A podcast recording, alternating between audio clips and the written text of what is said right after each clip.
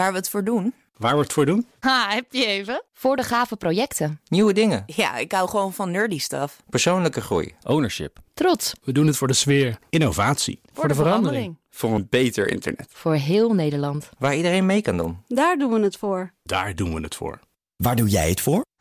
Kom werken voor K P N en groei op jouw manier. Check de actuele vacatures op het gebied van data, security, development en networking op jobs punt k p n punt com slash tech.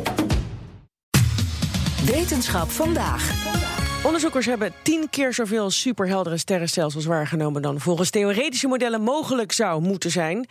Nou, Carlijn, hoog tijd dat we weer een keer de ruimte ingaan, begrijp ik. Ja, toch? Ja, dat vond ik ook. Al jaren en jaren wordt er onderzoek gedaan naar sterrenstelsels. Stelsels waarin vele honderden, duizenden, miljarden sterren bij elkaar kunnen zitten. Uh, Huub Rutgering, onderzoeker, maar ook directeur van de Sterrenwacht Leiden, is een van die mensen die alles wil weten over hoe die sterrenstelsels nou ontstaan. Maar hoe kom je daar nou achter? Je kan het bijvoorbeeld theoretisch benaderen, modellen maken. Uh, maar dat blijkt toch wel heel moeilijk te zijn in dit geval. En je kunt observeren. Van melkwegstelsels die dus sterren aan het vormen zijn, heb je twee stukjes van een puzzel. Je kunt ze zien in infrarood en je kunt ze zien in het radio.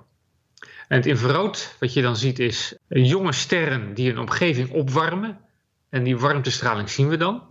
En in het radio wat je ziet, is de ontploffende jonge sterren. Wat nu uh, heel boeiend is, is dat die infraroodwaarnemingen zijn eigenlijk heel erg lastig. Want het is heel moeilijk om van sterrenstelsels die heel ver van ons vandaan staan, plaatjes te maken die voldoende scherp zijn. Ah, niet genoeg pixels. Ja, precies. Te vage plaatjes van die stervorming met infraroodmetingen. En dat leidde tot opmerkelijke conclusies, bevindingen, zoals dat er supersterrenstelsels in het vroege heelal zijn met een helderheid van tien biljoen zonnen, die wel tienduizend nieuwe sterren per jaar vormen.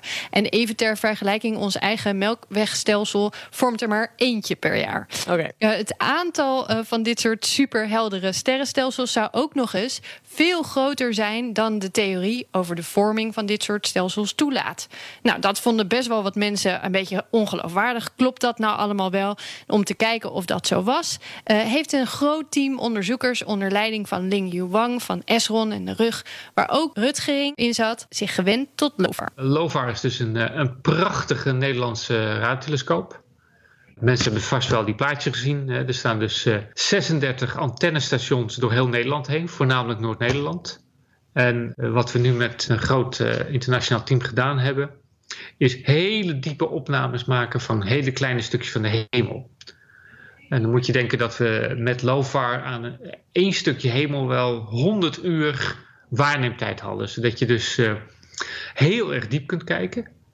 Maar het mooie van LOFAR is dat het ook hele scherpe beelden kan nemen.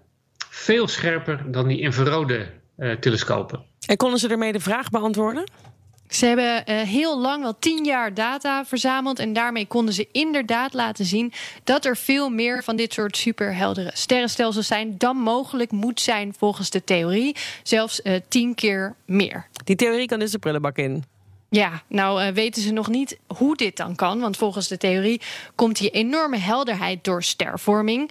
Uh, maar deze hoeveelheid superheldere sterrenstelsels kunnen sterren niet produceren. Dus wat is dan wel die bron? Om daarachter te komen gaat het team onder andere follow-up waarnemingen uitvoeren op het Keck Observatorium in Hawaii. Dat is het mooie van de wetenschap, hè, Carlijn. Er is altijd genoeg te doen. Er, elke onderzoek levert weer ja. nieuwe vragen op. Ja. Dat is inderdaad altijd zo. En uh, die enorme stapel data die ze hadden, gaf ook nog allerlei interessante informatie over bijvoorbeeld zwarte gaten, over melkwegstelselclusters. Maar dat is misschien beter als we dat een volgende keer dan bespreken. Um, Maar mocht je nou luisteren en denken, want dat gebeurt nog wel eens, waarom nou toch al dat fundamentele onderzoek? Wat heb ik daar nou aan achter mijn thuiswerkbureautje?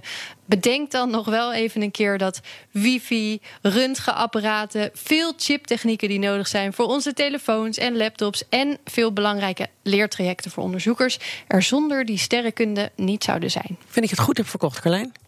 Ja, toch? Ja, dankjewel.